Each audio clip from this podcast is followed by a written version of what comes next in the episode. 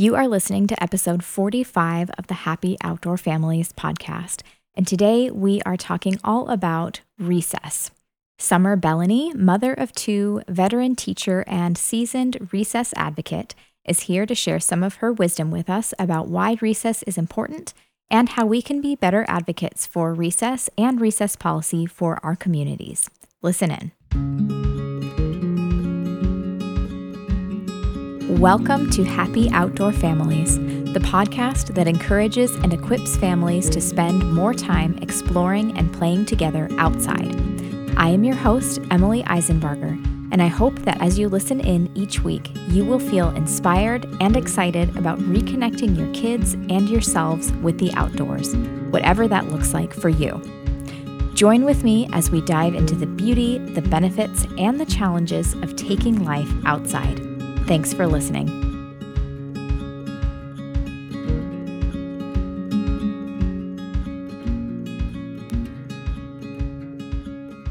Summer Bellany is a seasoned recess advocate. As a credentialed teacher, she has experience teaching in both public and private schools.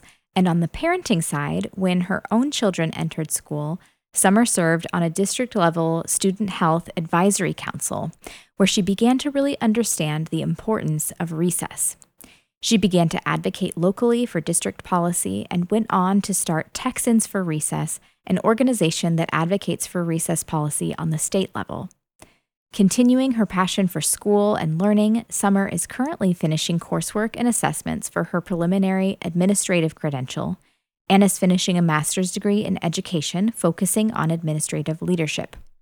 Her current research focuses on teacher perception of recess, and Summer also serves on the board of the International Play Association USA as their recess chair. Most importantly, Summer is raising two children who love to play outside as much as possible. I am excited for you to hear more of her story and her wisdom on recess advocacy. Summer, welcome to Happy Outdoor Families. Thanks for having me. So, tell us just a little bit about you and how you got involved in advocating for recess in schools. Yeah, well, I always I always sort of joke that I walked into this conversation blindfolded and backwards. Um, I taught in public schools for eight years and a year in private school. And recess was never really something that crossed my mind as an important topic to really consider um, from the classroom perspective. But fast forward, we had moved. Um, my husband's job has us moving quite a bit. And so we were in another state, and I was experiencing a different school system. Um, and I wasn't teaching there at the time. So um, although I consider myself sort of an education insider, in this particular case, I was definitely, I felt like more of an outsider.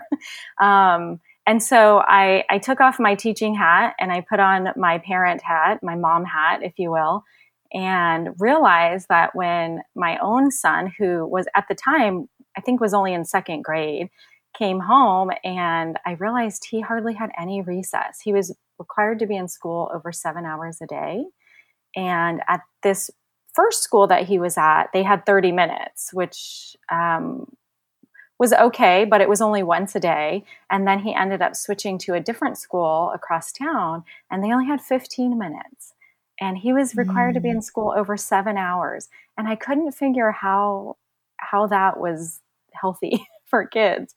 So I, at that point, you know, when my own son came home just exhausted mentally and physically and not having that break that that I didn't realize as a teacher was so important but as a mom I really saw it differently um, yeah. it was at that time that I, I began really sort of investigating and digging a lot deeper yeah yeah that's it's really interesting to hear you talk about that because i feel like i'm kind of at that point my oldest is a second grader now and so i'm like i can mm-hmm. totally see the in the mirrors of that. Mm-hmm. So, yeah, that's so interesting to hear kind of how you got involved with that. And I wonder if you were trying to give somebody kind of the elevator pitch, those brief, big points of why recess matters for our kids, what would you say that is? Yeah, well, so this is an interesting question because I think if you would have asked me 10 years ago, well, I guess my oldest is 12 now. So even, you know, before he was born or when he was a baby or, um, you know, prior to him starting elementary school, I would have definitely talked about recess more from what I consider the classroom perspective. Um, recess would be a time for kids to use the restroom and eat a snack, right? It's kind of that quick mm-hmm. break to meet their own needs. But I think now, uh, now that I can see sort of a better, well-rounded picture as a teacher, also as a parent, and now more so, I've been researching this. I went back to school to specifically research and and sort of gain a better understanding of this. You know, I think recess is just it's so important for kids because kids need to love school. They need to feel joyful when they think about learning, when they think about coming to school. And we know that recess is a huge component of joy at school. I think if you ask kids, what's your favorite subject or what's your favorite thing to do at school? Inevitably, many kids would say lunch and recess. Yep. So, mm-hmm. you know, I, th- I feel like recess just provides so many benefits that prior to my own research, I had no clue about. And I think that's an important part of our conversation is really what what is the value of recess and why do kids need it beyond just using the restroom and eating a quick snack? Do you know if there there's any research on this or just from from your personal experience in advocating for recess, if there's anything that suggests like a particular amount of time that we should be aiming for, like what's the minimum that we feel like kids in school, I'm thinking mostly about elementary school because that's that's the age that gets the recess. Right. Um what's the minimum that we should be trying to make sure our kids have when they're at school? Very good question. So, this is a topic that I have begun to sort of explore and read more about. And I'll tell you from my research. Um, so, I'm writing a thesis right now, and we have to do a literature review. And as a part of that literature review, I came across you know a lot of information about that. And I'll tell you from a research standpoint, there hasn't been a definitive answer on that. A lot of the research that I have read talks about 20 minutes per day.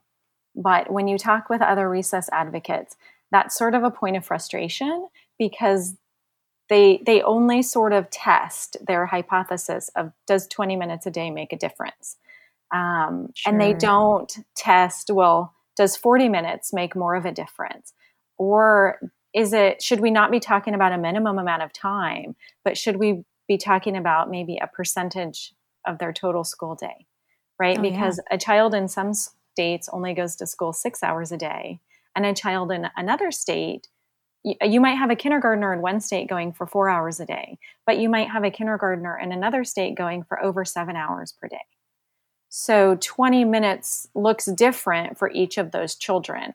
So there's conversations about looking at percentages, a percentage of your school day, um, and there's another really important conversation to answer this question that is being had is should we look at time? Should we look at minimum or max time? Or should we look more at distributing recess multiple times throughout the school day? Right? Because there is research that talks about the benefits of distributed breaks and distributed learning. Um, yeah. So I think I think that that's a really good question that doesn't have an answer yet, and people in this space are are having conversations about how how to answer that. So yeah. that's a TBD TBD determined. Still figuring it out, but of course mm-hmm. we know that some recess is good. some recess is it. good, yes. And I will say that in all of my research, I haven't found any compel I haven't found any research that says not giving recess is good. In fact, oh, the yeah. opposite. Or, of course, keeping kids inside all day is good for them, or that it promotes more learning, or you know, any of these other topics. I there's no research that shows that. right, right. Yeah, and I'm. I feel like I've got this bias in my mind. Obviously, I am a huge advocate and lover of outdoor play and having that free time for exploration. So in my head, I'm always just like, the more the better. just let them go play. Yes, I'm right there with you. yes. So I'm a parent. I've got one child now this year for the first time in our school system. And I think a lot about those other parents who are in a similar situation. They've got a young child in school and um, you know, we're interested in being involved and making sure that our kids are getting that recess time, that free time that is so good for them. And maybe maybe a lot of us aren't even sure, you know, what recess time they do have already or whether it's protected. Um, so let's talk about kind of where to start. You know, if you're a parent and you want to start to kind of get involved and learn more, what would you suggest as the first thing to do? Yeah, I think, um, you know, the first thing to do is to start with your own research. And there is a lot mm-hmm. out there on the benefits. Um, I, I will tell you sort of the highlights. There are physical health benefits from the physical activity, there are social emotional benefits, uh, there are academic and cognitive benefits, uh, and of course, there are benefits that show that recess decreases misbehavior. So there's a whole sort of sub conversation around the role of the importance of recess in promoting positive behavior and not withholding it for negative behavior. Of course, you know, notwithstanding a, a severe major safety issue on the playground. But um, so I think start with doing some digging. There's a lot out there you can find. Um, I'm happy to help if anybody wants some, but I think that's kind of the highlight. And I think really the first place to start is talk to your child's classroom teacher. Um, just open up maybe at parent teacher conferences or coming up in the fall. Find out how much recess do they get. Um, ask to see a daily schedule. I know um, you know you can ask the principal for a daily schedule of all the grades if that's what you're interested in learning about at the school level. I know kindergarten recess schedule probably looks different from sixth grade, and there's varying reasons as to why. So I would inquire. I would say seek to understand first. I definitely yeah. learned a lot myself on this, and I I think we all make mistakes. And if I could go back several years when I first began this conversation, I would have done a much better job at listening. So I think seek to understand and seek to listen first. Yeah, Definitely. I think that is great advice. Um, so maybe at, when we get to that point where we feel like we've learned a little bit, we kind of feel confident in what we are advocating for, and maybe, you know, we're at that point where we feel like maybe the recess policy or you know the recess schedule at my school is not what I wish it would be. Mm-hmm. Um, you know, what is your next step? You think about like who would be the people to talk to and what would you say to them at that point? Well, I think this is where the conversation could get really sort of big and involved depending on your answers that you find. Yeah. Right. So when you listen, I think you should seek to find information to support, of course, what the research shows about what concerns that they may have. Um, I would ask questions like how much time does each grade level get? And if there's a difference, ask why. Not as a criticism or a judgment, but just to understand. Um, I would ask if does do the teachers have discretion on withholding recess or even in giving recess? I have seen um, where schools give teachers discretion to withhold the entire recess from the entire class for the entire day as sort of a whole class punishment model. Just seek to understand is that is that an option at your school? Um, you know and just uh, kind of start from there. I think you know seek to understand bad weather days. You know what's what's the plan for if it's snowing? What's the plan if it's raining? Um, what's the plan if it's poor air quality? I think yeah. just starting with understanding and and your teachers may not be able to give you all that information you're probably going to have to go sort of up the chain of command to the principal. Um, i ended up getting involved with the school board and you know we can talk about that too. So i think that there's varying levels for for where you can start depending on what you find. Yeah. So it sounds like kind of depending on the school um, it might vary where that power lies in who is doling out the recess minutes um, to the different grades, right? So it might be on a teacher level, but it might also be above that mm-hmm. and a little bit more out of their control. Right. And I think on this topic, what I have found is that, and I don't want to speak for every school system or every, you know, grade level, whatnot, but I'll speak to my personal experience. It's that the teachers, they often, I find, want more recess for your children as well, for our children. And yeah. they can serve to be your biggest ally. But they may punt to the principal and say, well, you know, you have to talk to the principal because we don't control our schedule. And the principal may punt it either back to the teacher and say, well, they, they do, they have some discretion in their schedule. But of course, notwithstanding the schedule has to accommodate all the children. And so you can't have teachers just willy nilly bringing kids out whenever they want, right? So there has to right. be an understanding of sort of this is your scheduled time for recess, and then this is when you have extra discretion or flexibility. Maybe you can offer it as a positive incentive in the afternoon when nobody else is out there. Um, but on the flip side, I've had I've seen principals where they punt it to the district level too, and they say, "Well, this is you know this is our district policy."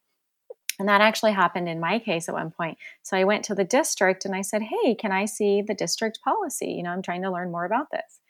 And there was no policy. And so, mm. what was interesting and a great learning experience for me was I met with the district. I think it was, um, I forgive me if I get the title wrong, but I think it was some sort of executive level of elementary education.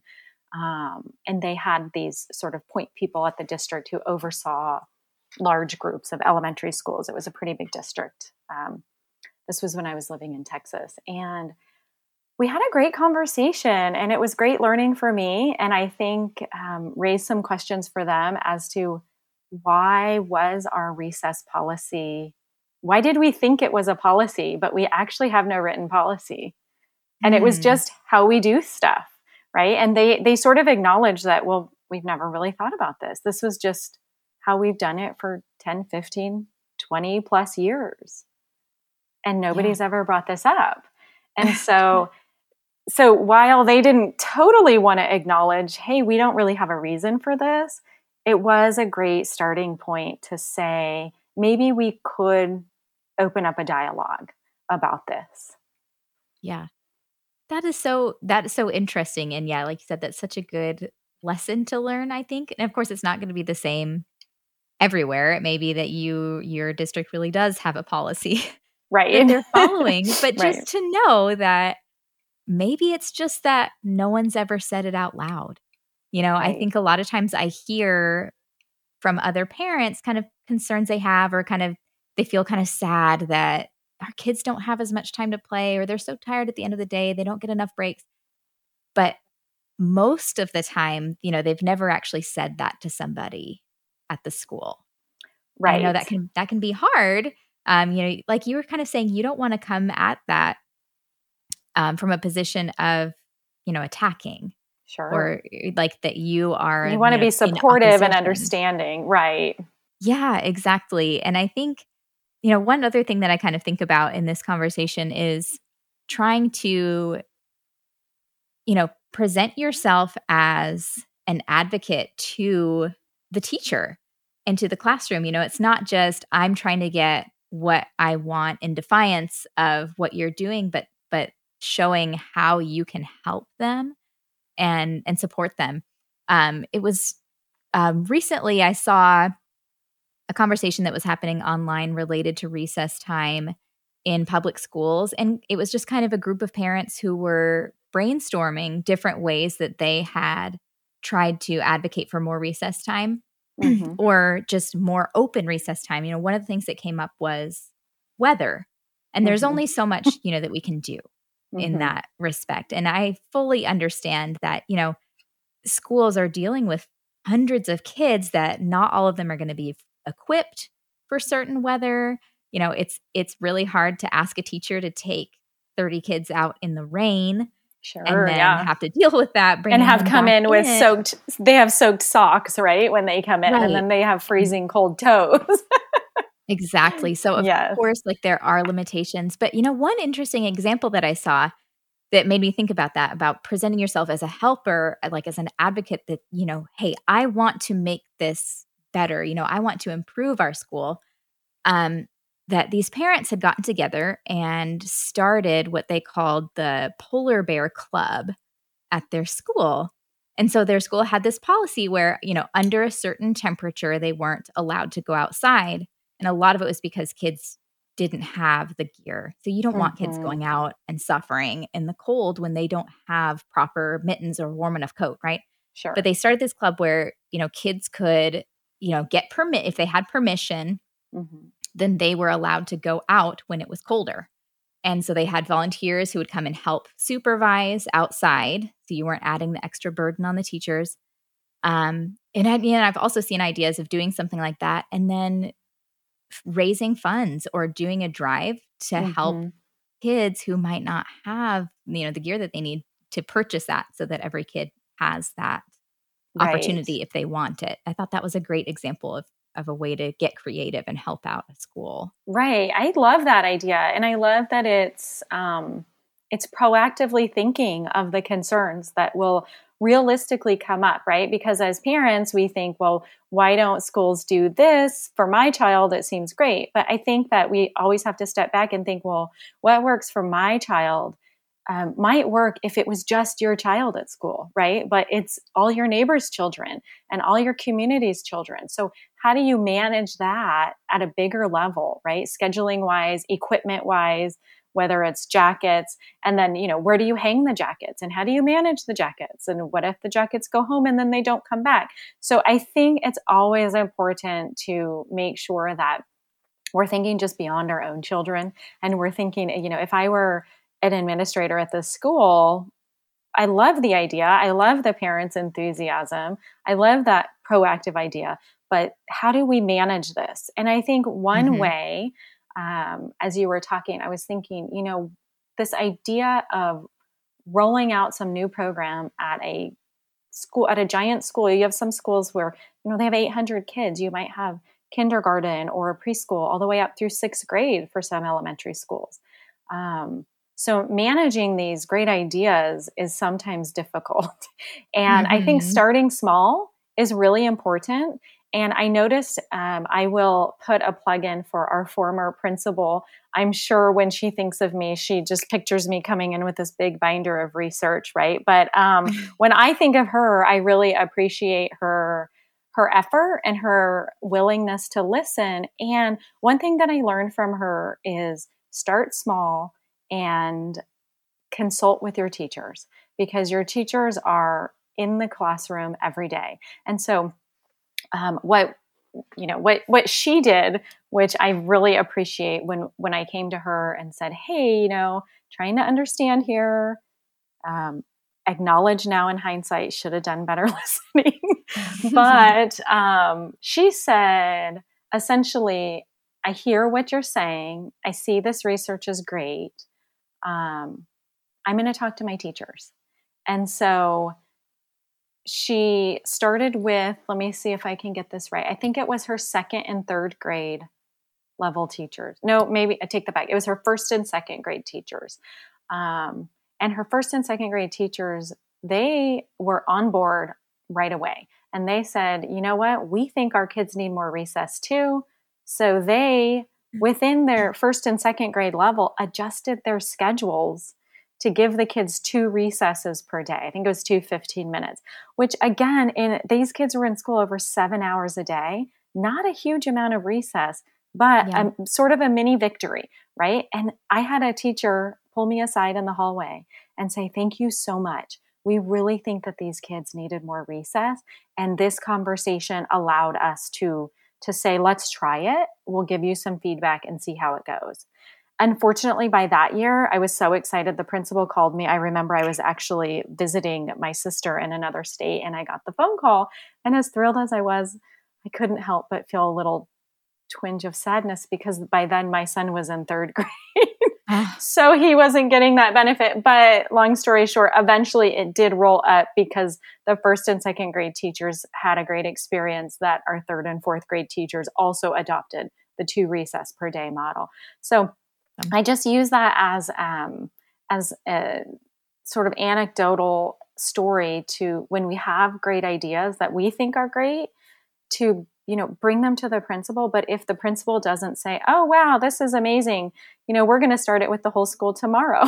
Maybe the polar right. bear club really it's a great idea but maybe um, maybe the kindergarten teachers would be willing to get on board right? Or maybe not because maybe the kindergarten teachers don't want to have to zip up a million jackets every day. Yeah. But maybe you might have your fourth grade teachers whose students can easily manage their mittens, manage their jackets, manage their umbrellas. And maybe your fourth grade teachers say, This is a fabulous idea. We're willing to try it. So I think yeah. that um, I love I love when parents proactively think of ideas, but I just, you know, I I put my mom hat on and I put my teacher hat on. Um, and I say, make sure that all of these great ideas are always, you know, just sort of kept with we have to manage reality with implementing them. Yes. Um, but, but, you know, bad weather, I think we should talk about weather if we have a minute. Yeah, sure. I think um, I want to put a plug in for for the LiiNK project, um, okay. L I I N K. And so the LiiNK project is run, I think it's at a TCU, Texas Christian University, and they have a professor who does research and she's um, written a book and she, about her experience in Finland and she she came back to the US and she's working through a research based model but with schools in Texas and Oklahoma to implement a four recess per day model. And mm. one of the mm. things that they talk about is inclement weather. And in Texas you're not going to have freezing weather as often as you might you know, in Tennessee or in Montana. Um, but they they have a chart that they send home to their parents, and they say, you know, we're going to be taking kids out when it's this weather, and I think they account for the wind chill factor, the temperature, and that might be it. I'm thinking humidity, but I, I may be wrong in that. Um, but they just let families know. They let families know if it's well, I don't have the chart in front of me, but you know, let's just say theoretically, if it's 42 degrees and no wind, your child will be outside. So make sure that you send them to school appropriately. I, I forget yeah. who it was that says, you know, there's no such thing as bad weather, just bad gear. yeah. So I think if anybody's interested, I know that they have a chart, but I think that's a very valuable conversation to have and certainly a question that one could ask their teachers or uh, principals if there's a sort of a plan B for inclement weather. Yeah. And I really I love that approach of, you know, the default being we're going, you know, please be prepared and then, you know, maybe the alternative or, you know, the backup plan would be the staying inside versus being the other way around where staying inside is kind of the default when when there's bad weather and maybe on a special exception we'll get them outside. I like that flipping that. But yeah, I'll right. definitely I'll have to I'll um make a note of the LiiNK project kind of in the show notes so people can check that out too. Yeah, that would be great. They do a lot of great research. So you mentioned before that you know in um, your experiences and working on these issues, you have worked with school boards and gone to gone to public meetings um, as a part of that. Can you talk maybe just a little bit about that experience and what that is like doing that for the first time if someone did want to go and speak in a more public way. Yes, I would be happy to share, but I will say what it's like, it feels very scary.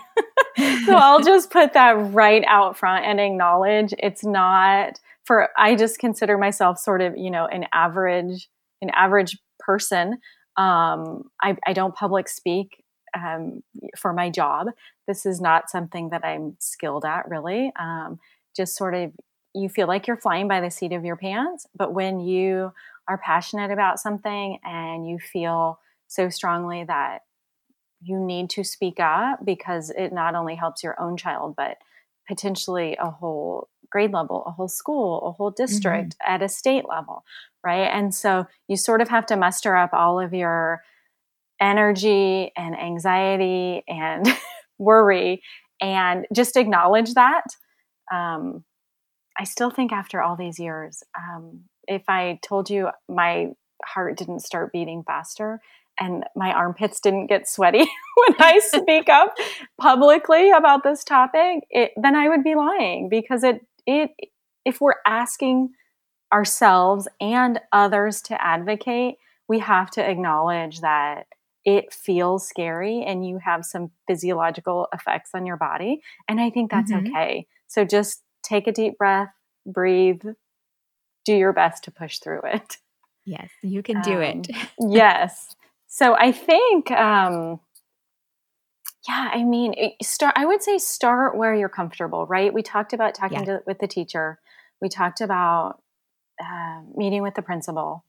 Um, you may end up meeting with somebody at the district office. All of these things, and if that's where your comfort is, then then stay stay where your comfort is for a while. But if you're not getting traction and you really feel like changes still need to be made, don't be afraid to um, ask for information if there's a district committee that you can serve on. I know when the years that our family was in Texas, uh, Texas law actually requires that the student health advisory councils be chaired or co chaired by a parent of a mm, current student in that district and that the membership be majority parents. So that you know that's texas. I know other states have there's pta uh, state level ptas district uh, i think they have something called healthy lifestyles. Um, you could see if your school has that. If not you could learn more about it there's a lot of great support out there from pta for their healthy lifestyles uh, program so if your school doesn't have that you could see if you could start that eh, through your yeah. PTA and serve as the committee chair. So that was actually how I began advocating at a bigger, at a district level. I served on our, we called it SHAC, S H A C, the Student Health Advisory Council. And it was through SHAC that we that I had the opportunity, and I really say an opportunity because not everybody got it, and I I don't uh, I, I definitely value the the great opportunity that it was. Um, and I was permitted to get on the agenda at a school board in June of, I want to say maybe it was 2018. I'd have to look in my notes. Um, and I did a 20, I was allowed to do a 20 minute presentation where we talked about mm-hmm. our work. We talked about the benefits of recess, the research, um, we actually, as a part of SHAC, if you recommend a policy, you're required to um, consider, I think the language is something like consider the community's values in your policy recommendation. And so, in order to show that we considered our community's values, we ran a survey of all of our parents in the district, got over 400 parents or got over 400 responses to that survey. Um, and we were able to share that with our school board and it was overwhelmingly in favor of we want our kids to have more recess. I mean, I it was like I, I, I don't want to misquote, but it was it was well above fifty percent. I think pushing into mm-hmm. 80s and ninety percent. Um, and then we were able to ask for a policy, and that's probably a whole other show about how that whole process went. But uh, the Cliff Notes version is that the school never passed a policy, um, but we had a lot of great outcomes from that. And we had some changes and we raised awareness. Um, and then I think it was maybe the following year that there were other organizations in the state that were supporting a recess bill at the state level. Um, so I had actually gone to testify in Austin on one of the bills. The bill I testified on publicly didn't make it out of committee. Um, but there was another bill that by then I had started sort of a grassroots Facebook group where we were advocating. Um, so our group advocated for another bill. It was HB 455, if I remember right. And we were able to get our local rep to support that bill and to vote yes on that. And of course, raise awareness across the state for yeah for that. So, you know, I, I say all of that to say just to share that um, you can you can move up with this conversation or you can keep it local and it it doesn't have to be either or i guess right it can be all yeah. at the same time so it's wherever you're comfortable with but i would say that as we started out with this question you probably will won't be comfortable speaking up and just acknowledge that and that's okay sure. and be willing to just work through some of those feelings. Yeah. And I love that you bring up um and you're right. I mean, I'm going to have to invite you back and have more of these conversations because I could talk all day I feel like but I like that you bring up that you know you were advocating for a policy that um you know didn't get passed. Mm-hmm. And I think that can maybe be important to acknowledge and accept going into this too that you know the first time something like this gets brought up it might get shot down and you have right. to keep going you have to keep on advocating and and being a voice for what you think is right and what you think mm-hmm. is beneficial for the schools even though it might take more than one try absolutely and it and it did and yes we'll have to talk later about kind of the next steps and what happened and um, but I think a positive about this is just that it raised awareness with principals in the local district where I was. And um, they changed their school policy. Some of them, not all of them, changed their school policies as a result. They didn't need a district policy. Now, some didn't, and they, you know, it's my opinion that they should have. Um, but we raised awareness. And then I was also invited to speak at, I think they called it an A team or it was some sort of principal leadership meeting and and I only had one hour, and sadly, it was right before lunch, so maybe wasn't the best timing. Um, but again, I think I had 25 principals, and our school board invited me to share and really dig in and dissect the research. And two of our school board members came to that. Mm, I don't want to say presentation, sort of a presentation slash working session. And so again, we raised awareness with the school board with I think there were 25 principals that day, and with some high level district leadership. Our superintendent at the time uh, was also there. So yes, we didn't get a policy, but we it was a wonderful conversation that made I think what I would say significant changes for kids. Yeah. Yeah, and I think even if even if the result of your you know efforts is just that you're raising more awareness and like more voices are now interested and more people are thinking about this you know you start that snowball and that's that's where change comes from. So that's fabulous.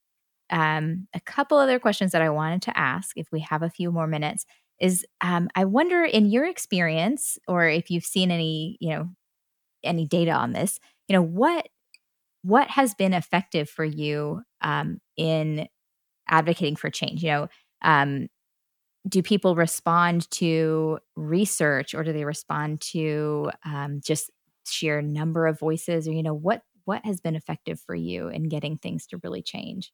Yeah i've seen a couple of different things. Um, i would say sadly i haven't seen change happen simply by reading research it's sort of a hearts and minds conversation.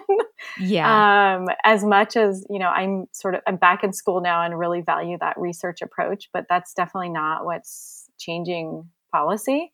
Um, I think having, I think surveying parents and having community input is important. We reached out to our local news, our media, um, and we were interviewed on the local news, um, and we were interviewed by our local newspaper. So that was one way. And my son, my other son, who was in kindergarten at the time, agreed to, he was very excited. So, you know, you have a five year old who's playing on the swings and on the news and says, well, why do we, why do you want more recess? And he says, well, we need to, we need to play and have fun and get our wiggles out. That's really mm-hmm. powerful. And I'm not yeah. saying use your kids like that, but to hear their voice, literally their voice, right? And to say, this yeah. is what we need um, that can be powerful. There's actually a school board member. Um, I believe you pronounce his name Micciche, Dan Micciche, and he's out of Dallas ISD. He actually had so much support from parents that he was willing to put a school board policy to a vote despite getting pushback from the district. And there were some various reasons why the district said, eh, we don't know if we want a written policy. And Dan Micciche had so much support from parents who are his constituents who right. vote for him. right. And so sometimes there's value in going to the school board for that too. Um, so I think that there is value in numbers in that way. But more than numbers, it's just hearing hearing the voices of why this is important. There's another lady, um, she's in Arizona. Her name's Christine Davis. She helped promote a recess bill at the state level. She's amazing. I consider her sort of a mentor in this recess conversation. Um, and she had multiple layers of support that helped get that bill passed at the state level. And that included the voices of the teachers. And so there's some conversation around, you know, how do you enlist the support of the teachers? And of course, teachers uh, groups or associations or unions in Arizona are going to be different from Texas or Tennessee or California. Every state sort of manages that differently. So um, there's not one way to do it, but I think talking with teachers and asking them to help advocate is is really important too. Yeah. Love that. I appreciate all of your knowledge and that you're willing to come on and share all of this with it. It's been awesome. Um, so, is there anything else that you feel like parents can be actively doing, or any kind of last advice that you would give to parents who are starting to think about recess for their kids' schools? Well, I, I would probably just say, you know, raising awareness is important and it's easy to feel maybe unheard or maybe frustrated or maybe like you think people don't understand why this is important. And I've certainly felt that too. And what I've learned through this process, uh, probably sort of the hard way, but it's critically important, is to really stay positive. This is a conversation, it's an easy entry into a conversation around advocacy around children playing, right? And so that's, we have to always just keep that in mind. Um, seek to listen and not just listen, but to understand, because when you listen and understand, it helps you build trust. And that trust in those relationships is going to come back in your support tenfold when you might in a year or even two years um, you know need to ask for their support and I think always assume positive intentions. Um, our teachers are under an enormous amount of stress right now, and our administration is under an enormous amount of stress right now. And while play is important, they don't view, they may view, um, you know, all the safety protocols, um, all the communication with parents. I mean, there's so much going on. And so it's not that this conversation isn't important, it is, but just assume they want what's best for our children. Um, and you've already said, ask how you can help, right? Propose something, but also be willing to, again, come back to listening and say, your idea might be great, but it doesn't work for us. But what if we start small and do it in this way, right? Mm-hmm. And finally, I think um, just remember what you're doing is important. Advocating for play, it's not frivolous. Um, recess should absolutely be required. It's my my opinion based on my research that I've read that it should be required and multiple times per day. Um, and recess isn't just a break from learning, recess is learning. So I think we, ha- we have to keep that in mind that recess is learning, and it's an important part of a well rounded, developmentally appropriate elementary education. Summer, thank you so much for all that you've shared. And yet again, I just appreciate you coming on and talking to us so much. Um, if listeners wanted to connect with you or you know see a little bit of um, the information that you know you're sharing about recess is there a, a good way for them to do that? You know i still manage uh, the texans for recess group. Our family moved out of texas with my husband's job. I'm probably going to be changing the name at some point but haven't but they can find me on facebook and the texans for recess group. Um, please make sure to answer the questions sometimes we get some some requests that maybe don't seem like they're always interested in recess. So answer those questions, pop over. Um, I'm on social media, but I think, you know, probably that Texans for Recess group is the best place. Yeah, that's wonderful. And I know that's where I found you. Someone had referred me to that group, even though I'm not in Texas. They said, even if you're not in Texas, this is a great place to be if you want to um, start advocating for recess. So I will I'll link that as well in the show notes if people want to check that out because I think you share a lot of really helpful information in there too. So again, I just appreciate you being here and and thank you. And we're gonna have to talk again soon because I feel like there's many more conversations to be had. Definitely. Well, thanks so much for having me. This was fun. I hope that this conversation was as helpful for you as it was for me. Um, I have so many great ideas going forward of how I can be more involved and more helpful in my community when it comes to advocating for recess for my children's schools and for all the schools in our area. I am already thinking about the next conversation that I want to have with Summer and share with all of you. I will link several of the resources that Summer mentioned in the show notes, as well as some other places that you can go if you want to learn more about recess policy and how to support your schools and advocate for the children in those schools. Thank you so much for being here and listening in today. As always, it is just an honor to be able to create this podcast and to have you here participating in this way. If you want to connect further, you can find me over on Instagram at Happy Outdoor Families, where I would love to chat with you. I hope that you have an amazing week and that you have opportunities to get outside in whatever way feels best to you. Until next time, I will see you outside.